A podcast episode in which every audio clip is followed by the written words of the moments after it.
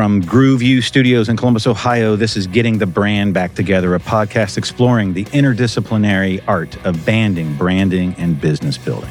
Rock and roll relic, poet, writer, and brandist, I'm your host, Brad Circoni.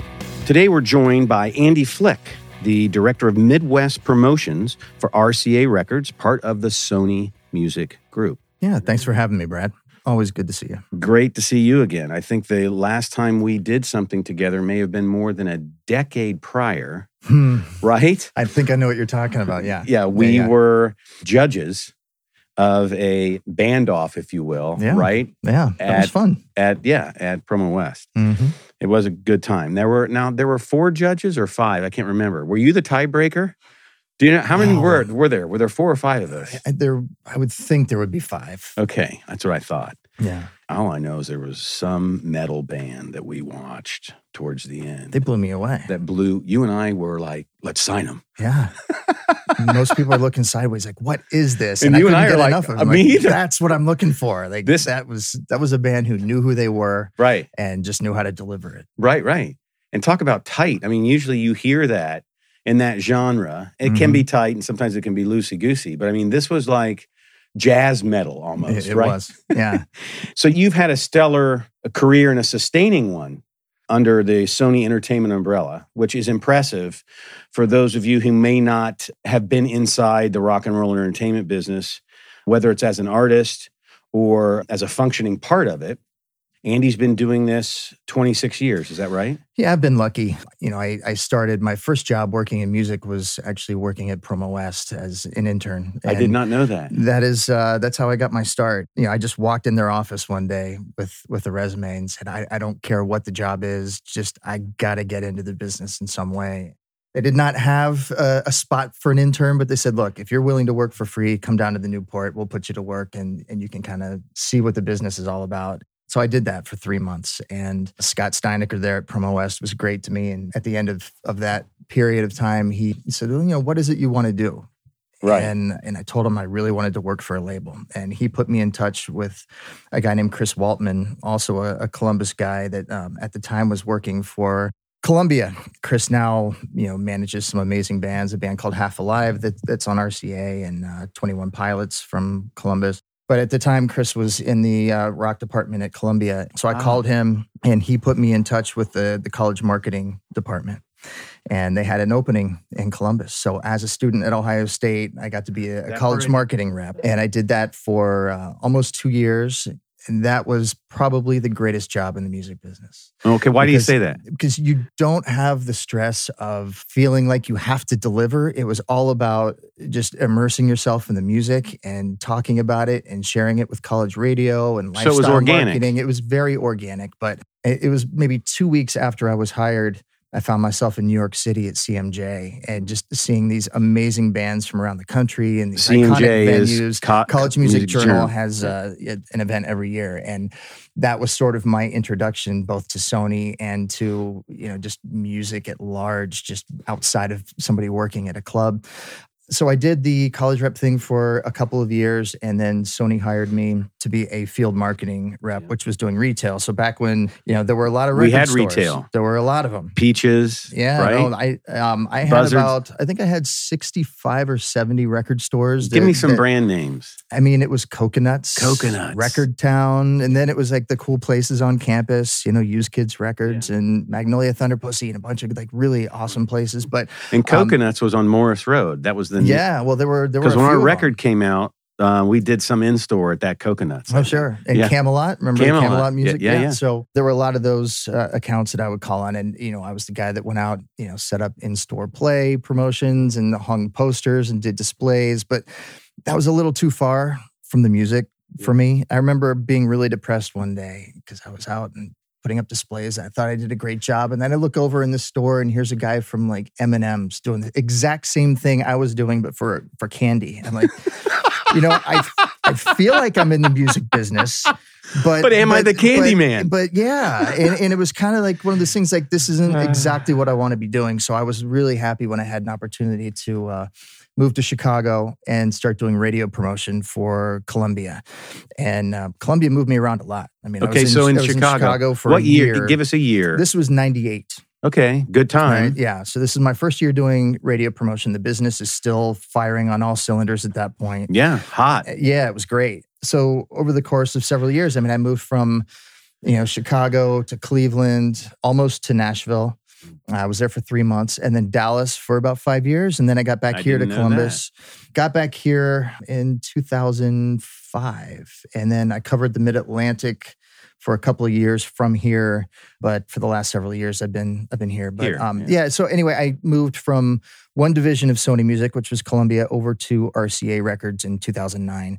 Been with RCA ever since. So yeah, it's been 26 years with Sony, but a lot of different jobs and a couple of big iconic labels. The uh, the two longest running record labels there are Yes. in Columbia and RCA. So I've been really fortunate. That's and now awesome. and now I'm a little closer to the music than than the Candyman. than the M&M guy. Yeah. Yeah, yeah, that's great. And I love that you brought that up that you said that, you know, since you've had so many roles, Andy, within the business, it's great that you're staying sensitive to what gave you the passion in the beginning to get in when you asked Stienecker or somebody over there at Promo Mhm. West to say, "Hey, give me a job." And they did at the Newport. But then as you went through various uh, occupations within the business, you said yes to some things that you enjoyed and some other things pulled you farther away from that art, Sure. right? Right? Yeah, I mean, you know, that's the whole reason I want to work in the music business. I mean, Right. it's um, you know, you look at these incredible artists and how they have the ability to connect with people and move people. I mean, really, is there anything better than No. than music? No, I I say mean, it's it's people- subjective. You know, what I like, you might not like, or you know, vice versa. But but that's the beauty of it. Right, right. And, uh, you know, people say to me and all, do you play anymore? Right. Mm. After my years, which was, uh, we were, we put out a record in 88 and 92. Mm-hmm. Some, it's two records in that five year span. Yeah, Sticks and But- Stones, great record. Oh, thank you. Mm. They asked me, do you still play? And I said, you know, no, once a junkie's off of it, he's off of it. If I would go back, I had to hide my instruments from myself for one year, Hmm. which was very, very difficult, just so I could get into another business. Because that art itch, creating, having a creative expression in anything in life are all the same thing. Yeah, but you may have put your guitar away, Right. but you found your Creativity. I did. elsewhere. I did. I did. You know, I mean, yeah, it's it's going to come out of you. It's who you are. Right, right, exactly. So you and I were talking in previous conversation, and um, and I thought it was fascinating when we're talking about bands and brands, Mhm. and when we're talking about promotion in, in specific. But you and I were having this conversation just over the phone when we were talking about your appearance on uh, getting the brand back together, and there are some bands who are just stellar as artists and bands Mhm. there's bands that over time actually become brands right not that that's more or less than a band it's a different way of packaging and then there are artists that have that are bands and they are very successful brands and they build a thing called you know a, a business model Sure. around their entertainment hmm when you think back in all your years, I'm sure you are saying, here's a great artist. And we don't need to be specific about who that is, but I want to talk to you about the process, Andy. Yeah. That here's a great artist that is great at being an artist. They're not necessarily as talented at packaging that as a brand and what that means. There are other artists that may be more successful that are brands first and artists second. When you think about that, obviously the best balance is if you can be both, right? Over time. Mm. What do you think the challenges are in the landscape today, especially the speed, the digital terrain of bands becoming brands um, and the validity of that, and if you even think it's necessary, and Um, understanding the discipline of business inside the entertainment industry? You know, I would start by saying that I think every band is a brand.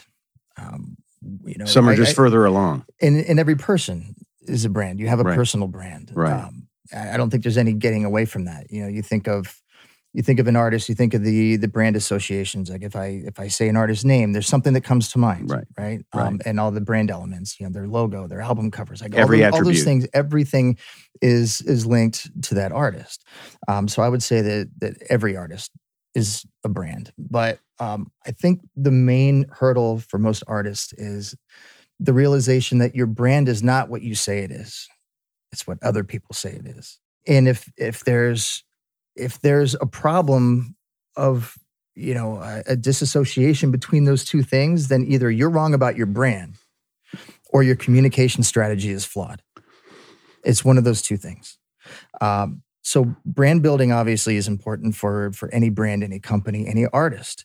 Uh, but I think you know the the most important thing is you know you have to embrace the fans and the people you know your audience. Mhm. And as marketers, as promoters, you know our job is to take you know that whatever that story is that is relevant to your target audience, we take that and amplify it as much as we can through the right channels at the right times to connect To the right audience. and the music to the fans and the people that are looking for that. Right. All of that is part of brand building, uh, imaging. And by the way, saying no is sometimes more important than saying yes. Just because there's a paycheck in something doesn't mean that it, it's a good idea. And it, because you think of of different things that artists can get um, involved with.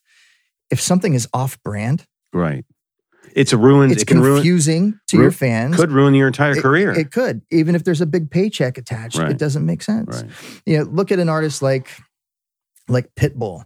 If I say Pitbull, all of a sudden you get all these images, right? I do. Mr. 305, it's Miami. He's always well dressed. He's got the glasses on. These are all parts of his brand. Yeah. He's got his own vodka, which is Voli 305, tying back into Miami. Yeah. Um, you know, he's got a, a clothing line. He's got a restaurant that, you know, is something like I Love 305. He had Everything brand, ties back. brand partnerships with um, I think it was Dodge and it was Bud Light and it was Dr. Pepper. So there are ways to tie into things that can stay on brand. But I think he was very smart and continues to be very smart, whether you like his music or not. If you think about somebody who's made a brand for themselves, that that is that's branding at its finest. Yeah, yeah.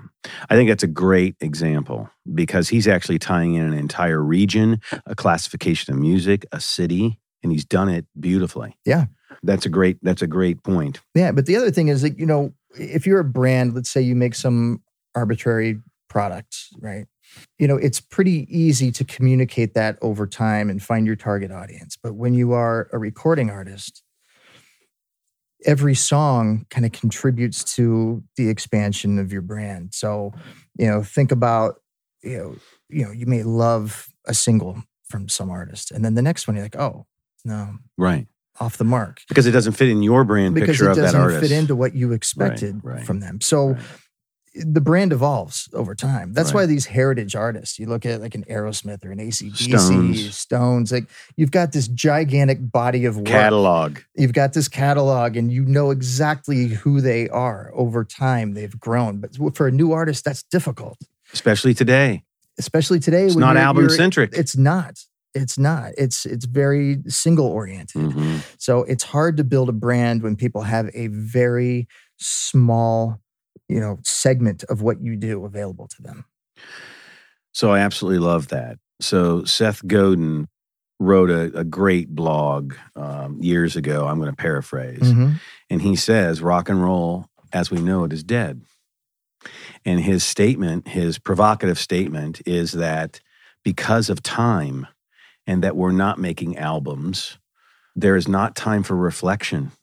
There's not time to collect tunes, right? That we say this is a moment, a slice of the time in the band. If you think of bands like Queen or The Stones, Exile on Main Street, right? Mhm. those albums are thematic to the time of the band and the brand. Mhm. And in a single driven world, and you know, how many downloads do we have? There is not that same, eh, they don't have the same gestation period to reflect, right? You would No, agree. They don't. And and you don't have, you know, that cushion. You Right. know, You really don't. It's, What makes a great album are the songs in between that you think, like I remember the Cars' first record, right? Great record, great sound. We're all like, what, what are they doing with these chug beats and a synth? What is going on, right? Yeah. That was in that whole new wave thing. And you could say, yeah, I like Let the Good Times Roll or whatever. But then you listen back as you keep listening, because we lived with albums for three or four months. All of a sudden, the ones that you thought were B tracks and C tracks, those might become your favorite tunes. and they might. And that's that's the difference between hardcore fans and the mainstream market that Right. that doesn't really come in contact with with the artist as much. You know, Right. they get they hear the single on the radio, but they don't dive in to find those other tracks. But that's something that the fans can do, and that's part of what we tried to do. I mean, as a promotion person, I'm trying to get to that mainstream market. Right. As quick as possible.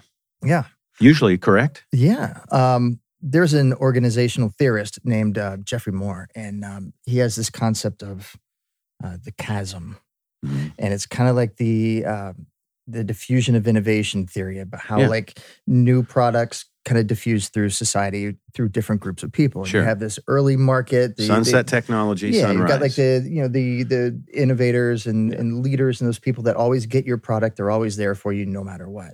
And then there's this chasm between those people and that next group of people that's the early majority that are more pragmatic and want to sit around and wait to see what happens. right. And that first group's the early adopter. Early Right. adopter. And then there's first the group, they're your fans. They're the people Right. that are going to buy everything Right. you do. They're going to line up to buy your Right. tickets.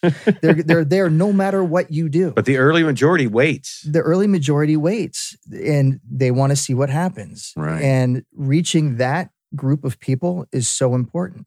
And uh, because they lead to the the late majority and eventually, you know, the Yeah. laggards at the end of the cycle. yeah. But it's it's getting across that chasm Mhm. that is always in my mind what I'm trying to accomplish because you can't pat yourself on the back because the, the early adopters No, that would have happened be there with or anyway. without you. Right, right, right. So can you get across that chasm to that early majority? And let me ask you this then.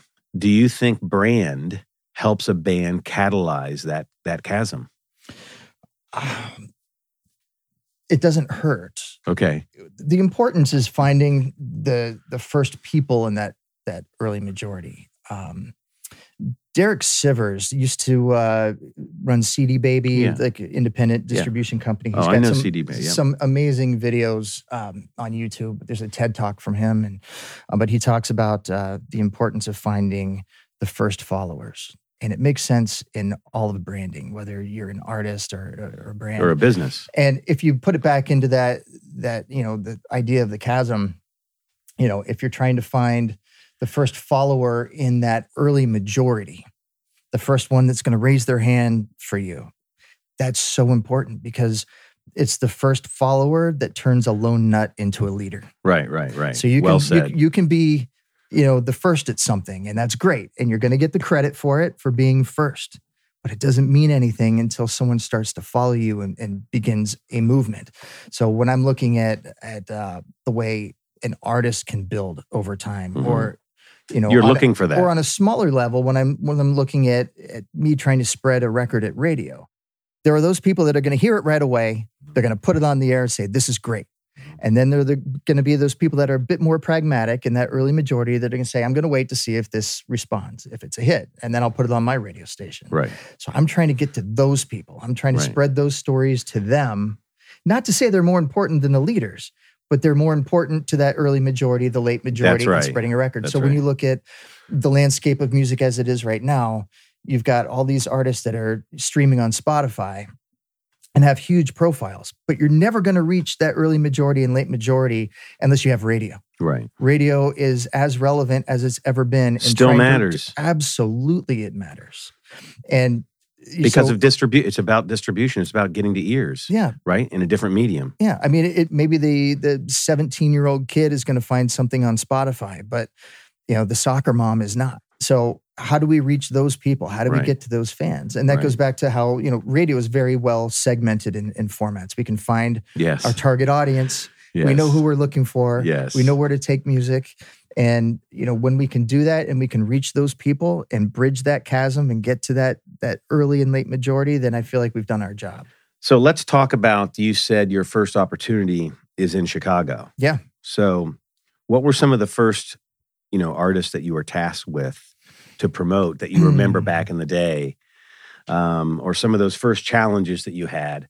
Or even tell me more importantly, this was a big role for you, It was. Right? Mm-hmm. So so what were you nervous about or tell us what intimidated you a little bit. Now you're a veteran now, but then tell me what that had to be intimidating for you. Sure. I mean, Chicago is market number three. you know, it's it's a big city. Right. That's that's big time radio Right. out there.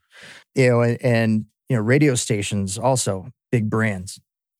So I go to Chicago and I'm walking into Q101 and my mind is blown. Like I've known about Q101 forever. Right. You know, and and here I am talking to, you know, decision makers about, you know, why they should be playing records on their radio station. Questioning if I really have the authority to walk in there and say, like, I know better than you do about something, which is always the wrong way to look at it. Right. But um, but you know, I was learning. Right. And, I um, understand.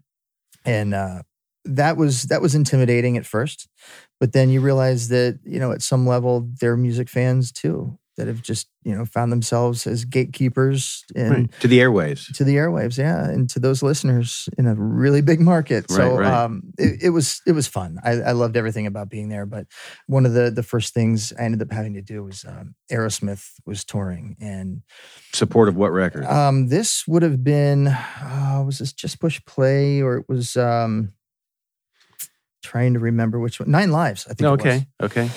So uh, back then, Aerosmith played every market in the Midwest. They would do Milwaukee, Chicago, right. Fort Wayne. Of course they would. Like every, like, you know, Evansville. They were playing every arena. If there was an arena, they played it. And Right. um, so I was out on the road with with Aerosmith for, you know, what felt like a couple of weeks and, and running their meet and greets, which were just insane and um, stressful. but it was it was a great way to dive into the deep end for sure yeah. and working with such an iconic band and, Oh, and just you know i talked earlier about being in in new york at cmj and Yeah. my, my mind being blown now like amplify that by I know, like by a million 100. like all I of a know. sudden here i am you know Right. in a limo with aerosmith going to a radio station i'm Right. like how did i get here Right. Right. And how old are you then? um then i was you know 28 Yeah. Yeah. So that's great. That's Yeah. great. Now, what single were you? Were you even pushing a single or just a Oh, record God, in I can't even remember now. Okay, It'd take me some time to think Yeah, about yeah, it. yeah, yeah. I mean, we had a, a few singles from Yeah, the yeah. album cycle. So, That's great. Yeah. That's great. But so you got through it. oh yeah, You got through those two weeks and you said, hey, wait a minute. I think I can do this. Yeah, and it and it was fun, you know, and you know, trying to get Mariah Carey on the radio, which you know wasn't a challenge, but a lot of stress. You know, she Right. meant a lot to, um, to. Sony and, and Right. to, to Columbia Records at the time, and so yeah, there were a lot of um, you know a lot of eye opening moments there, but it was it was amazing, and and just getting to see how the machine worked. That's great. That's great. Mm-hmm. So when we talk about a marketing mix, and again, I know you're in promotions, not necessarily marketing, but they're all tied together. We talk about those four P's: the idea of product, price, promotion, right in place. Mhm. If you could, you know, you've been doing this for two and a half decades. What is one of the biggest challenges where you felt passionate, personally passionate, about a track or an artist, um, but you knew it was going to be extremely hard to place because of the climate, because of the timing, uh, lack of fund. What kind of creative things did you do? I mean, you and I were talking about this before. You know that you you you were doing, you know, a lot of mainstay promotion stuff through Mhm. radio, but I'm sure with your passion, there were some acts that you felt strongly about. Did you, you know, ever try to dip into one of those other P's and help out a little bit? Yeah, I mean, you talk about the four P's. I think Uh, you know a lot of people consider promotion to be a top of the funnel exercise, right? It's Yeah. creating awareness, and then you move through to you know consideration and purchase Correct. and whatever. Correct. I would argue that promotion exists at every stage of the funnel, and I would say that it even exists after that conversion, Yeah. because it, it you're helping to make advocates Right. Right. that hopefully go on to turn other people on, things yeah. At um, less cost. at less cost, word of mouth, peer to peer recommendations. Right. The best. Um, so you know, I think promotion exists at every every stage, and you know, when you're looking at you know records and, and metrics, you know, metrics don't build relationships. You know, they look good on paper, right. but but they don't always you know move the needle. they don't. And um, so I think promotion is always going to be important. It's always important to have uh, you know relationships and and be able to have access to the people that that make those decisions. And when it comes to you know more directly to your question about you know when you are uh, passionate about artists, I mean, it, look, it's devastating when something doesn't go right. Um, you pour your time, your your passion into working with artists, and sometimes it pays off, and it's fantastic. And there are times when, for whatever reason, records just don't work on the radio, Right. and you know it's it's hard right. because you know you put a lot of time into it, right. Right. and unless and you it- love it. but it happens every time because unless a record peaks at number one, you always feel like you could have done a little better. more. I know. I and know. even when it's at number one, you're like, oh, but we were only how there long for will a it last? week. Right? How long will it stay? You know, like What's the staying know, power? some other artist was there for six weeks. Right. We were only there for two weeks. So Right. like, you know, what did we do wrong? Yeah. So there's there's always, you know, that feeling that you could do something more, but um, but there's nothing more rewarding than seeing uh, an artist go from zero to sixty. Um, you know, we we've seen artists that you know nobody knew about, and and you know, Like like. I, I got to be on the ground floor of you know Destiny's Child, and Yeah. then you know seeing what Beyonce has become, and then you know John Mayer. You know, I Mhm. drove him around in the car to go like you know play songs on his acoustic guitar at Right. radio stations, Right. and Beautiful. you know, and and you know those things were great. You know, taking Adele to to radio and turning people on to her Mhm. amazing all timer voice. Those were talk about those were talk really about cool authe- things talk about authentic. Yeah. completely. Right. And then, you know, you go from those days where, you know, I get to drive them around and spend a couple days on the road with them to the, watching them, you know, play stadiums and arenas and and move people around the world. And you Right. see what these albums have become. And it's like, you know, not to take any credit for any of it, but just being thankful to have been a part of some of those projects. Those are the ones that you really, really remember. Yeah. No, I think that's great, and and and being grateful to just be a like you said a part of that. Yeah. Right is is a beautiful thing about the whole rock and roll community. Why you wanted to get into it in the first place, Yeah. right? Yeah. Or then, you know, um, Kings of Leon was a good example. Um, One of my favorite bands. Yeah, well, Only by the Night was you know an amazing uh, record, and so we um, at the beginning of that album cycle, they were playing uh, theaters, Yeah. you know, two to four thousand seat theaters. By the end of that same album cycle, they were selling out arenas. You know, we had Sex on Fire that was a hit at rock radio, Right. but then Use Somebody became a massive Huge. multi-format record, number one pop record. It was ten years ago, Really? Um, and now you're dating us. yeah, but I remember they they played the Schottenstein Center here in Columbus. Yeah, I, I was there. okay. I was there. Amazing show. Yeah. Um, but I just sat there looking around at the arena and I was like, wow, now this is the power of radio because their fans were always there. That's not going to happen just they were- Spotify. Oh no, it's not. But I mean, those fans were, you know, the core fans were always there. Right. But look what radio did in the course of one album cycle to take a band from a theater to Right. an arena tour. Right, right. And and credit to those guys, didn't change them a bit. Right, right. And they had some that they were an opening act for U2 for a while as Sure, well, weren't yeah. they? So and that always helped. I'm sure the Irish Great boys. Yeah, the yeah. Irish boys probably said, and if you do this, right? Perhaps. Yeah, oh. that probably helped a little bit. So when I was thinking about you coming on the podcast today, you know, and I was thinking about performing artists that you've been around for nearly three decades, these three words kept coming, and that was the word community, culture, and entertainment. When I'm thinking about promotions. Mhm. And inside the word community is unity, inside the word culture is cult, inside the word entertainment is enter. Hmm. And if you think about those three words, um, you know, unity and you know this idea of entering a world and unity and a, and a cult, and by a cult I mean a positive cult, not a negative cult, a tribe. a tribe. When you're doing promotions now versus versus those early days, and you think about those words, the idea of unity, of entering into something, a cult or a tribe, how would you say those words today influence you when you're thinking about a new artist or the next Adele in trying to promote them? Because what you just described about Kings of Leon is exactly this idea of unity, enter into a, a- you know a, a tribe or a cult together. Yeah. I, I mean, I think it drives you. I think, you know, when I when I listen to something, if if I truly believe in it, I see what could be. Right, And now it's just about getting them there. right, right. And so yeah, I think I think those things certainly drive, you know, your efforts. I don't know that you can steer an outcome, uh, but you can certainly put the band in position to connect with their audience to enable that to happen. Right. Um, but it's sort of like, you know, you can't create something that's viral. You know, Right, right. You know, uh, viral is an outcome, but it's not a strategy. You can't plan on it. So you can put you can put a band or a record into position to succeed. Sure. and put everything you have behind it. Sure. And you hope that those things like a tribe come together, that the, the fan base is out there, that you can activate that fan base, Right. that the artist can communicate with those fans through social media and other ways to help build their brand. And, and you see it happen. right. Um, you know, from my vantage point, I'm kind of in a silo working on radio, but I can also work with radio stations through their social media and through their websites and through like other things that they do, uh, reaching community as you're talking about.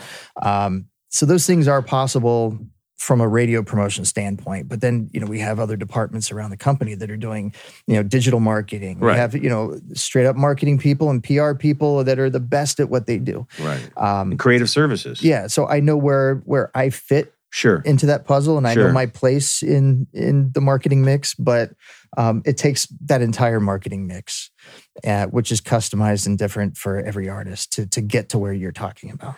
which we were talking about earlier, and I want to I want to talk to you about my my personal experience at Geffen for two albums, and this idea, you know, you were saying that you uh, you know you guys are actually customizing uh, that marketing plan and the promotions around each uh, performing artist, Mm-hmm.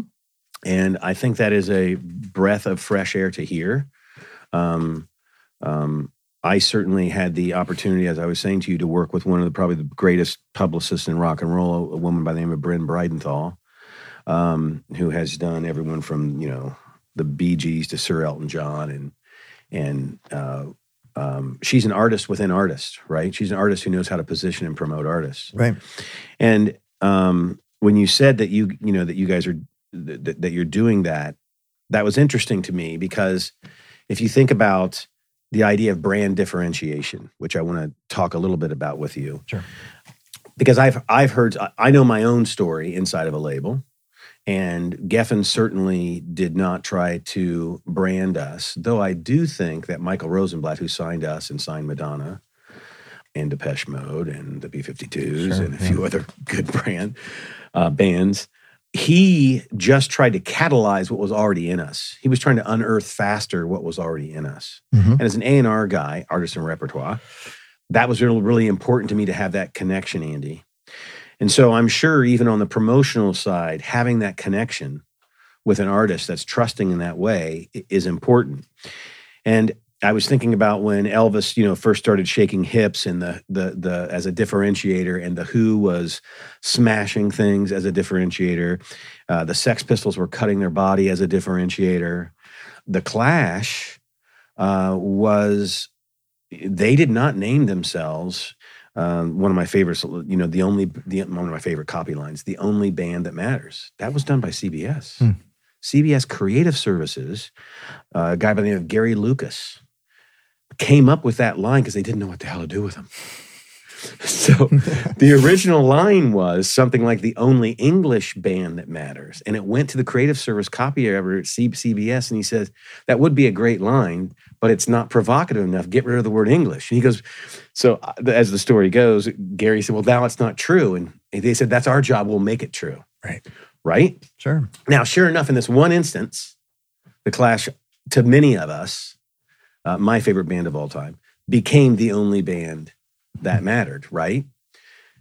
How much does so? So I think that's an oddity that that happened because CBS at the time said we weren't quite sure what to do. But my question to you is on a promotion side. When we're talking about brand differentiation, we're talking about helping and positioning. Mhm. Um, and when you said to me before we sat down together today, oh, we customize those plans to each artist, I loved it. I applaud it when we were talking about it. Tell me about that process. Well, you mentioned points of differentiation. Yeah. So, what makes you stand out? You focus on that. What makes you different? You know, why you? You know, if if you're a band, Right. This wasn't luck. no, it something wasn't luck, special but, happened. But there's something there's something there that separates you from everything else. That cuts through the clutter. There's a reason you were signed. There's a reason people come to see you. What is it? And you focus on that. You focus on those points of difference. Right. Uh, and you know, we talked earlier about how you know the job of a marketer is to amplify the story Sure. that, that resonates with your audience, and usually it's going to be what makes you different. So you know, putting you know artists into the same mold and trying the same thing like that's just repetition. Um, you have to challenge yourself a little bit to to do things a bit differently. You're Mhm. talking about the ease of repetition versus the challenge of imagination. Right. So Well said. so nothing is going to make your efforts more stale right. or more ineffective right. than if you're trying to do the same thing for brands or artists that are completely different. Chasing a different trend. points of Chasing a trend. different like yeah, you can't. So you focus on what makes them special and you find a way to communicate those attributes to the people who would care. Like you said, you were all, you were you almost even stayed in Nashville, right? Mm, interesting Um, story there. Yeah. So good. So tell us. So tell us. Well, I, I had an opportunity to move to Nashville. yeah. and this was with Columbia Records Yeah. at the time, and this would have been in well, I think 2000. And uh, so my wife and I moved down there. You know, I was the only non-country guy working in the Sony Music Nashville office. They put me in a basement that had green walls. It was terrible, but at least I was there. So I was working on Music Row, and I loved it. And the um, the day that we found a house uh, in the Cool Springs area near Yeah. Franklin, south of the city, um, they accepted the offer on the house, and my wife and I go out to um, to dinner to celebrate. We're at the Mortons. It was right across from our corporate apartment. So we have this great dinner, and we're celebrating. And as I'm leaving dinner, we're crossing the street. Yeah. My phone rings, and it's my boss at the time, and he says, uh, "Hey, I got this idea." and you're like, I'm I like- hope you don't. I'm like, "Well, "What's up?" He goes, "I want to move you to Dallas." Like, I just, Just got bought here. a house. I bought a house tonight. Like I just bought a I house. Just bought a house. Can you get out of it? um, yeah, probably. I mean, I you know we haven't closed on it. He's like, get out, of it, get out of it. So, um, and I felt bad for the the real estate agent because she had spent three months with us, right. and then we Oh, took off and left the city, and, and she made no money, and Right. I felt horrible. But but that was my short time in Nashville. I thought I was going to be there forever when I when I got down there, and um, it was a very short stay. And on to Dallas. You didn't even get to move the boxes into the house. No, my stuff went from Cleveland directly to Texas, and and so I never had a mailing address in Nashville. Although Right. I lived there for three months, had an office there, and Right. technically bought a house there. But um, yeah, it, it wasn't That's- to be. That is great. Yeah. That's great. So the other thing I wanted to talk to you about is some other artists that have maybe um, certainly pushed the limit of being different in branding. Hmm. And one of those uh, that I'm going to harken back to, uh, uh, you and I would call it a legacy band, was you know the idea of having makeup and costumes and being comic book characters like Kiss. Hmm. And um, you know, Kiss is talk about a promotion, talk about a walking promotion, Sure. right? The licensing to Kiss products is over 3,500 licenses. Wow. And the logo is uh, valued at over $500 million, right? Hmm. So when you think about brand differentiation for a band or a performing artist and the promotion that that moment of differentiated created for a long time, do you think that kind of legacy building is possible today? I do. You do. I do. I don't think you get there necessarily the same way. No, you- I don't think so either. think think about think about Kiss. You know, it's it's the '70s. What were people buzzing about? The way they looked Sure. and their live show. Yeah. No, that was it. That's was all it. they, but that's what they could sell. That was it. It wasn't until Kiss Alive hit that people completely freaked out and they started selling a ton of records.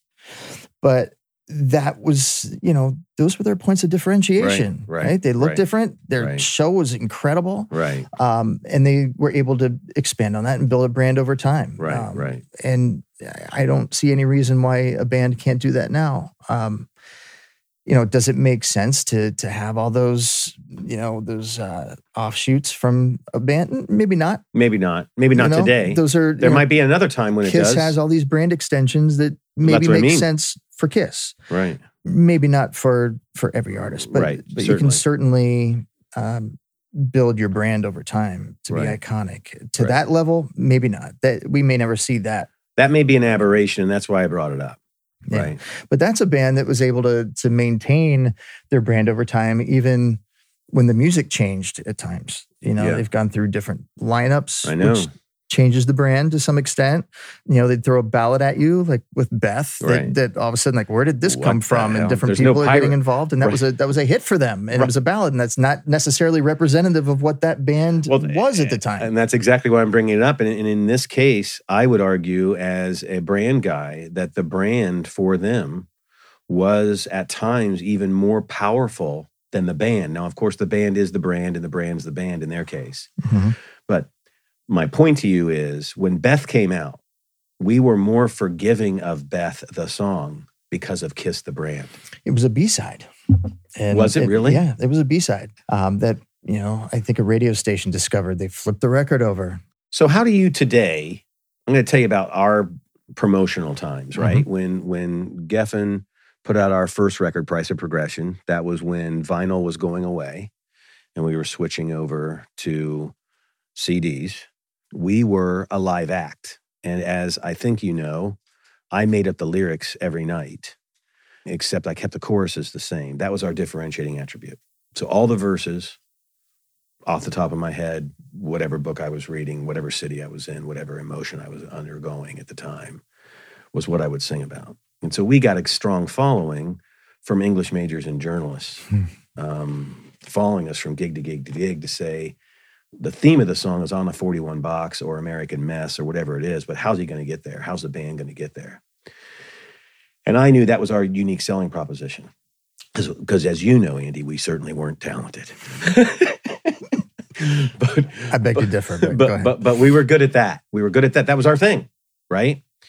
And so I, I guess when uh, Bryn uh, Bridenthal and another gentleman that actually helped break the Bee Gees, his name will come to me in a second, is a genius marketing guy inside Geffen. They said, "Well, since you're a live band, we're not going to." We're going to release to radio. So this is right up your bailiwick. I want to know what you think about this. We're going to release the radio, but we're going to send all the radio people a video. And it was a bit over the top, but I wasn't in the promotion business then. I wasn't certain. I was in. I was in the brand building business. I had built a band that was a brand more than it was a band. And so they sent a video out to all the major statements stations, which was a hell of an expense for the Mhm. record company. And it was a kit. It was kitted up. It had some interviews at Stienecker's Newport, where you started. Mhm. And some of that stuff actually appeared on MTV, and we were doing a lot of college alt stuff. We were ranking on what was that place in uh, 97.1, Mhm. um, the alt station or something like that in um, Michigan. And we were doing very well. But they said we have to invite everyone from Rolling Stone, from Spin Magazine back in the day, radio um, programmers into the Newport. They were going to break us in one show at one time. So we get ready to do this, and Geffen is paying for flights, hotels, heads and beds, the whole thing. The night before, I jump off a 35 foot balcony in Pittsburgh and shatter my heel, and the entire gig is canceled. Hmm. That is the moment I look back to. So promotion matters to me. I flew to LA, met with Freddie DeMann and David Geffen. I went there and they said, okay, so we're, we can't use that promotional plan. So that was our promotional plan. Yeah. But because of the stage antics that I was sometimes um, would get lost in, I kind of ruined our promotional platform. And I guess what I want to know from you is that's what we did back in the day. So I'm telling you, that was 1988. I mean, you ruined one event, but I wouldn't say the opportunity was lost. Okay. I mean, you're sending video for a reason because it's like you've got to, To see, see. what this looks like. Like you're not going to get it from what I'm going to play you, but if you see what we see, you're going to understand what it Correct. is. So the idea Because was the to get everybody there Right. to see it and experience it. Right. Because it was about an experience. It was. And that you have to sell the experience. Right. So I understand it from that standpoint. But what you did by jumping off a 35 foot balcony, now was this part of a show or was this Yeah. just okay? Oh, no. I wasn't high one so day. In my so in my opinion, you're saying you- that's positive. i I'm just saying- proved the brand. I'm saying that you just added to that story. So maybe that event should have been canceled. But And it's it like was. you guys aren't going to believe this. We've been telling you how insane this show is. Guess so what we did insane, last it's night? close, right? Like there's a reason we have to cancel the event. And but wait exactly- until you hear what happened. And that's exactly and then you did. reschedule for some later time, and hopefully maybe there was video of you jumping off the thing. Like There who wasn't. knows? Okay, There wasn't. Too bad. So um, know, it- but that was part of your brand story. Right, right, right. You know, that's what made you different. And so, you know, the accident was a part of that. Right, I- I think right. people probably understood it. So don't beat yourself up too much yeah, about yeah, yeah, yeah. that being Let it you know, go. the thing that, like, you know, no. Uh-uh. It's just a moment. But tell us today, from soup to nuts, because you said that you know, um, as they have moved your title, you know, sometimes uh, this idea of a national director of the Midwest. Mm-hmm. You've done some development stuff. You were telling me about. Yeah, well, look, I I had um, a pretty cool opportunity to um, to take some developing projects and see what I could do with them. So, you know, the the premise is that you know we have so much on our plate that there are other records that that we believe in, but we just don't have time to juggle them. Right. So um, I had the opportunity to um, take a couple of projects and see if there was something there. You know, if there's not, at least we know. Right. But right now, the record's collecting dust on the shelf. Can we see if if there's a pulse? And um, so we were able to do that. And um, there's an artist named Grace from Australia who was the first artist that I that I worked with, and um, she did a song called "You Don't Own Me," the cover of the Lesley Gore hit from 1963 Wow. and um, another artist of ours, uh, G-Eazy, was on the record with her, and um, and we believed in it. A, a couple of stations had played the record, and nothing really happened. It kind of went away, and we kept looking at it, thinking there's something there. So that was the first project that I, I got to run with. So. Um, you know, not only did we send music out to a lot of people and people that we thought were the right audience to get something like that started, but Sure. you know, I put her in a van with her band and we went station to station. And um, Old school. yeah, well, her voice is amazing, just amazing. It's one of those things where you got to see it. You, you gotta, you gotta be in the room. Right. You know, you can hear the record and yeah, that's great. But when you're in the room, it's like, wow. Um, so we tried to replicate that at radio stations. Sure. And um, you know, this was a full band performance in the lobby of a station, or you know, we tried to scale it down a bit, but it was it was kind of a big production. And um, How many stations?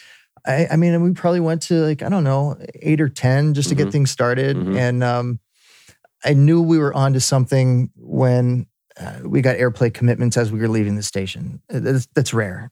Anybody who does my job will tell you, like, yeah, promo tours, whatever. Like, you, you know, maybe, know, I've maybe heard you about- get, I know you- maybe you get a station or two that ends up Right. adding the, re- but Right. typically, like, it's part of your setup. Right. But we were getting commitments to the record as Because- we were leaving because the they station were because it was so They- good. Right. Um, so you know, it started with I think it was uh, WJIM in Lansing was one of the first ones Mhm. to put it in, and then um, WPXY in Rochester, and then it started to react. Uh, You're familiar with Shazam? I don't Yeah. know if everybody listening is familiar with Shazam, but we use it as as one of those KPIs for us. It's a, Mhm. a performance indicator Sure. of, of showing that there's some kind of reaction. Sure. If people hear the song, they're they're shazamming it to find out what Who it the hell is, and we find out we see the correlation between you know when a song is played and when people shazam in those markets, so we can kind of tell what's happening. And then at the time we're looking at downloads and you're looking at streams and you're looking at it to find out if there's any reaction Sure. to the airplay, and it started to explode. Um, we were seeing number one Shazam in you know mar- markets like like Lansing. So then Mhm. I go knock on Detroit's door and like, hey, guess what's happening? In Just Lansing. like you know, ninety miles over this way, and then that spread to you know NCI in Columbus helped get that started. Really? And, and then um, you know before you know it, we we had a bunch of stations, and that same thing was happening you know, Shazam's sales, instant reaction. So um, it it got moved to the the full time priority plate for Right. RCA, which was pretty exciting. And we ended From up it- development to yeah. full time is a big jump. yeah, it was, and and you know we ended up getting it was a top twenty record at, at top forty mainstream, which was great. But um, looking at how it reacted, I mean, it was a platinum single. I think we've sold, um, you know, I think it's two point nine uh, million That's uh, great. stream equivalent sales on on that record. So definitely happy that I was able to you know help. And, Right. and get something started. And so there were a few other projects that didn't go so well, but at least we found out.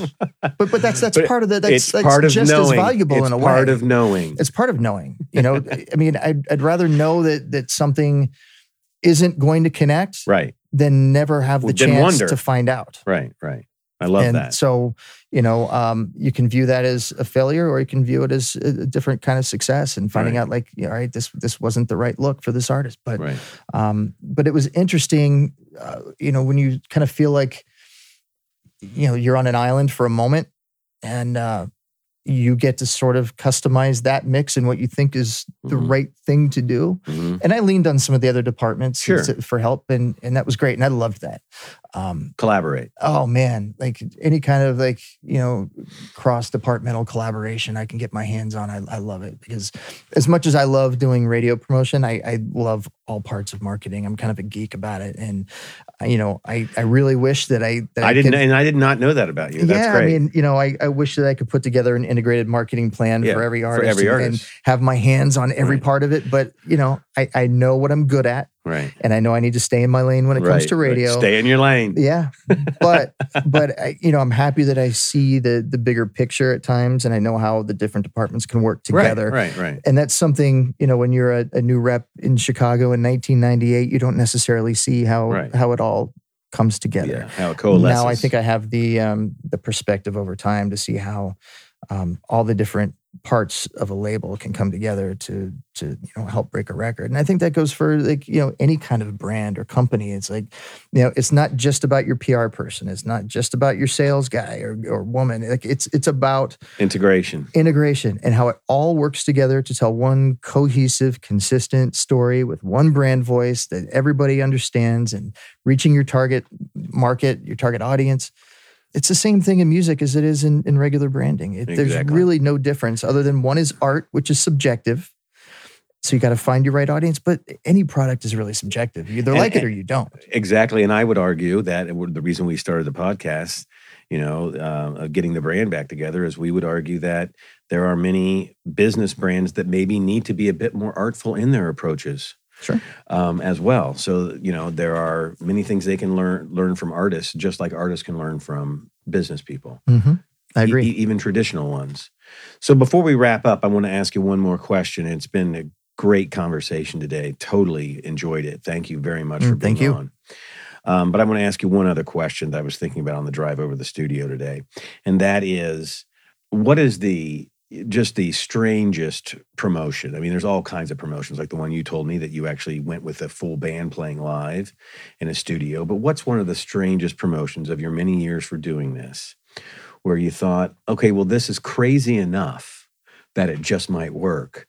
Or, and I don't even care what the outcome is, but is there a unique medium or a very unique promotion that over these years you guys have tried? Mm. I remember once we had um, a contest where the band would play in your house. of course. Of course. Yeah, this was with an artist named Frankie J, and I was in Texas, and um, I think it was in. it was- Did you have to make a casserole or something? No, is that no, part of the it- writer? but it was either in, in Austin or San Antonio. I'm trying to remember now. But um, so we did it through the radio station, and then um, you know we get there, and it's this this apartment, and they're like two people. You should- you know, the idea was she was gonna invite her friends in. It's gonna be a big party. There were Frankie J two. plays there. It's gonna be amazing. And it was like this girl and like her sister and her mom, and and, and so we you know we set up. Imagine like setting up like you know he- he's got a guitar player with him, and so you know we're setting up speakers and monitors and the stations there, and they've got a banner and whatever. And it's like there's three people in this apartment. So I mean, I, I guess we fulfilled the promotion, but it, it kind of fell flat in my opinion. But um, but it sounded good on the radio, and and that you know. This was the payoff. Right, The right. promotion on air actually sounded great. Okay, so that, good, that's good. kind of the idea. Right, You know, right, that's right. what you're looking for. But right, right. you kind of like it when the execution is It's is a little too, bigger and, right. and comfortable for everybody. But That's know. great. That's a Yeah. great track. Well, thank you very much for uh, being on um getting the brand back together. Uh, we were joined today by Andy Flick, and we really appreciate the stories and the wisdom that you've passed along in, in, in your career. Thanks again for uh, listening today, and you can get getting the brand back together wherever you get your podcasts.